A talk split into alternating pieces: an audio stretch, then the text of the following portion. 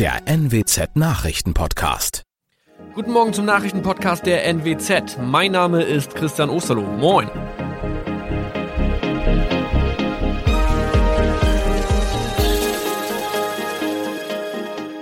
Und das sind unsere regionalen Nachrichten am Morgen. Die Grünen wollen Moorstraße in Oldenburg umbenennen. 4,5 Jahre Gefängnis für Falschgoldhandel. Und Landkreis Cloppenburg meldet ersten Omikron-Fall. Der Name Moorstraße könnte laut den Oldenburger Grünen rassistisch aufgefasst werden. Deshalb fordern diese eine Umbenennung. Die Straße wurde allerdings nach Hermann Moor benannt, einem der ersten Siedler in der Gegend. Um Missverständnisse auszuschließen, beantragen die Grünen eine Änderung in Hermann-Moor-Straße. Dann müssten alle Anwohner ihre neue Adresse in ihren Pässen angleichen. Außerdem müssten Polizei, Feuerwehr, Rettungsdienste und Anbieter von Navigationssystemen informiert werden. Die Stadtverwaltung schlug vor, ein Zusatzschild mit Informationen zur Person Hermann Moor anzubringen. So könne man alle Irritationen beseitigen. Tobias G. musste wegen dem Verkauf von Falschgold am Mittwoch vor das Landgericht Oldenburg. Nachdem der Schortenser bereits im Mai zu einer Freiheitsstrafe von mehr als 3 Jahren in Jever verurteilt wurde, betrieb er seinen Handel auf eBay-Kleinanzeigen weiter. Das wog bei der Verhandlung schwer auf. Der 27-Jährige schrieb in die Inseratsüberschrift das Wort plated, was so viel bedeutet wie überzogene und nur vergoldete Ware. Da im weiteren Anzeigentext aber die Rede von einem Reinheitsgrad war und die abgebildeten Goldbarren eine Seriennummer trugen, handelt es sich hierbei um eine Täuschung. Tobias G. wurde zu 4,5 Jahren Haft verurteilt. Ein weiterer Fall der neuen Omikron-Variante ist am Mittwoch im Nordwesten bekannt geworden. Der Kreis Cloppenburg bestätigt, dass eine Frau bei ihrer Rückreise aus Südafrika am Hamburger Flughafen positiv getestet wurde. Sie befindet sich weiterhin in Hamburg in Quarantäne. Da die Frau im Landkreis Cloppenburg lebt, sei auch das Gesundheitsamt Cloppenburg für diesen Fall zuständig. Zuvor gab es bereits bestätigte Omikron-Fälle in der Wesermarsch und im Kreis Leer. Das waren unsere Nachrichten aus der Region. Weitere aktuelle News aus dem Nordwesten finden Sie wie immer auf NWZ Online. Und Aktuelles aus Deutschland und der Welt hören Sie jetzt von unseren Kollegen aus Berlin. Vielen Dank und einen schönen guten Morgen. Ich bin Nicole Markwald. Das sind heute unsere Themen aus Deutschland und der Welt. Die Gesundheitsminister beschließen Erleichterungen für Geimpfte mit Booster-Auffrischimpfung. In Italien wird die Impfpflicht erweitert. Und im Bundestag liefert heute Bundeskanzler Olaf Scholz seine erste Regierungserklärung ab. Etwa 1,5 Wochen vor Heiligabend scheint sich die Corona-Lage in Deutschland zu entspannen. Allerdings könnte die deutlich ansteckendere Omikron-Variante die Entwicklung schon bald wieder umkehren. Deshalb will die Bundesregierung das Impftempo hochhalten. Gestern trafen sich die Gesundheitsminister von Bund und Ländern. Dabei wurden bundesweite Erleichterungen für Geboosterte auf den Weg gebracht. Thomas Bleskin berichtet. Wer geboostert ist, für den fällt bei der sogenannten 2G-Plus-Regel das Plus weg. Also der Extratest, den auch doppelt Geimpfte bei bestimmten Veranstaltungen machen müssen, um reinzukommen. Nach spätestens 2 Monaten soll aber geprüft werden, ob das Konzept funktioniert. Stichwort Omikron, die neue Virusvariante, die auch 3-fach Geimpfte infizieren könnte. Trotzdem Boostern ist das Gebot der Stunde. Allerdings wird der Impfstoff langsam knapp. Laut Gesundheitsminister Lauterbach wird sich der Mangel im ersten Quartal des neuen Jahres bemerkbar machen. Wir bleiben beim Thema Corona und blicken nach Italien. Dort tritt ab heute eine Erweiterung der Impfpflicht in Kraft. Das heißt, nun müssen sich auch Soldaten, Polizisten und das Schulpersonal gegen das Coronavirus impfen lassen. Die Erweiterung gilt auch für diejenigen, die in der Verwaltung im Gesundheitsbereich arbeiten. Die Regierung in Rom hatte sich darauf Ende November verständigt. Claudia Wächter in Italien im Kampf gegen Corona zieht das Land also nochmal an. Wie kommt das in der Bevölkerung an? Also einen großen Aufschrei gab's und gibt's hier nicht, weil die allermeisten schon geimpft sind. Italien steht da ziemlich gut da. Hier wurde auch schon vor Monaten die Impfpflicht eingeführt für alle, die im Gesundheitswesen arbeiten. Und auch da brach da nicht alles zusammen. Da gab's keinen Kollaps in den Kliniken. Und wie soll die Regel durchgesetzt werden? Gibt es da Kontrollen oder Strafen? Na, kontrollieren muss der Chef, also zum Beispiel der Schuldirektor mit einer speziellen App. Das ist alles digital hier und wer sich partout nicht impfen lassen will, der wird nach Hause geschickt und zwar ohne Gehalt.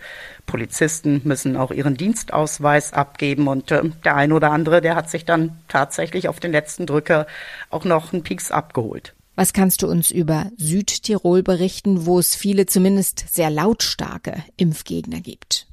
Stimmt, da sitzen viele Hardcore-Impfverweigerer und da fürchtet man auch zum Teil Chaos, in Anführungszeichen. In Schulen zum Beispiel heißt es, könnten Deutschlehrer fehlen.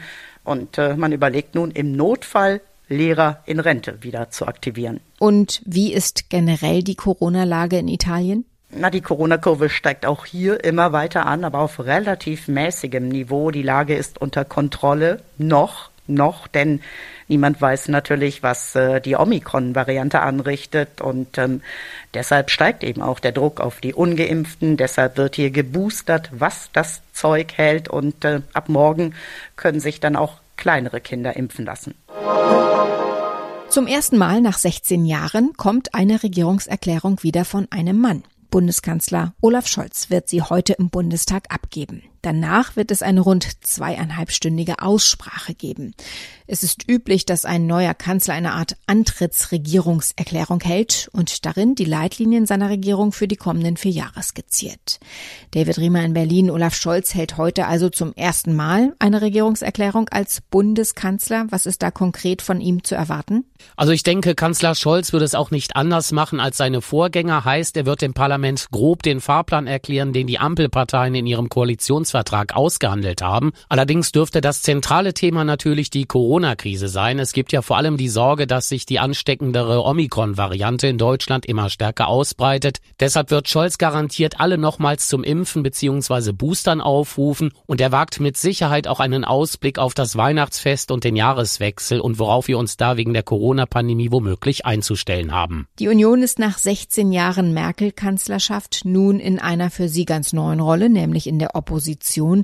Wie wird der Umgang mit Kanzler Scholz heute wohl werden? Ja, im Anschluss an die Regierungserklärung von Kanzler Scholz ist eine etwa 2,5-stündige Aussprache im Bundestag geplant. CDU und CSU müssen in eine völlig neue Rolle schlüpfen. Statt wie früher ihre Regierungsarbeit schön zu reden und zu erklären, heißt es jetzt austeilen Richtung Ampelkoalition. Auch wenn Olaf Scholz erst eine Woche im Amt ist, eine Schonfrist wird ihm die Union mit Sicherheit nicht geben. Das heißt, CDU und CSU werden versuchen, auf die Ampel einzuprügeln. Es wird aber interessant zu beobachten sein, wie schnell die Union in ihrer neuen Oppositionsrolle klarkommt oder eben auch nicht.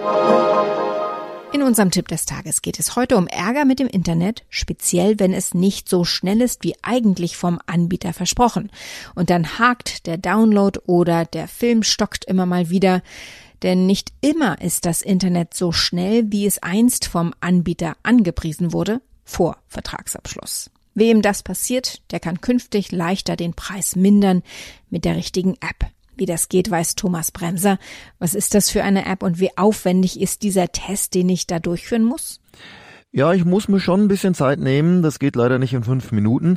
Also ich muss im Internet die Seite breitbandmessung.de aufrufen. Die ist von der Bundesnetzagentur. Mein Computer muss mit einem LAN-Kabel verbunden sein, mit dem Festnetz-Internet.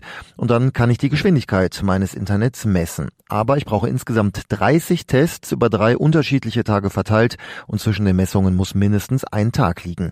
So kann ich dann festhalten, ob mein Internet dauerhaft zu langsam ist. Ab wann kann ich mich denn bei meinem Anbieter beschweren und gegebenenfalls Geld zurückfordern? Also in meinem Vertrag müsste irgendwo stehen, wo die maximale und die minimale Übertragungsgeschwindigkeit liegt und welche Datenrate mir normalerweise zur Verfügung steht. Wenn das Internet an 2 der 3 Messtagen langsamer war, als was mir minimal zugesagt wurde, kann ich mich beschweren. Oder aber wenn ich zu 90% die maximale Geschwindigkeit überhaupt nicht erreiche und auch nicht die Datenrate, die normalerweise vorliegen sollte. Steht auch alles nochmal bei der Bundesnetzagentur. In diesen Fällen kann ich meinen monatlichen Betrag mindern oder direkt kündigen. Ohne eine Frist. Wie oft kommt sowas vor, dass Anbieter mit einem schnellen Internet werben und das dann gar nicht einhalten können? Ja, das kommt wohl nicht selten vor, sagen Verbraucherschützer, dass in der Werbung mit einem viel zu schnellen Internet geworben wird. Meist wissen Kunden auch gar nicht, wie sie das genau prüfen. Die Messungen per App waren vorher schon möglich und ich konnte da auch schon den Betrag kürzen, aber es war gar nicht so leicht, das zu beweisen. Jetzt muss ich halt nur noch diese 30 Messungen durchführen und kann dem Anbieter schwarz auf weiß zeigen, dass er zu langsam ist. Das entsprechende Gesetz wurde nämlich überarbeitet und ist vor ein paar Tagen in Kraft getreten. Er ist so schwer wie ein Gorilla, nämlich 310 Kilogramm, aber weitaus hübscher. Der blaue Saphir, der kürzlich in Sri Lanka gefunden wurde. Wie die Edelstein- und Schmuckbehörde mitteilte, habe der blaue Saphir 1,5 Millionen Karat. Und weiter heißt es, dass der Besitzer es an ein Museum verkaufen wolle. statt ungefähr 1,5 Millionen Verlobungsringe davon zu machen. Das gute Stück wurde Queen of Asia genannt. Gefunden wurde es auf einem Privatgrundstück östlich der Hauptstadt Colombo. Das war das Wichtigste an diesem Mittwochmorgen. Ich heiße Nicole Markwald und wünsche einen guten Tag.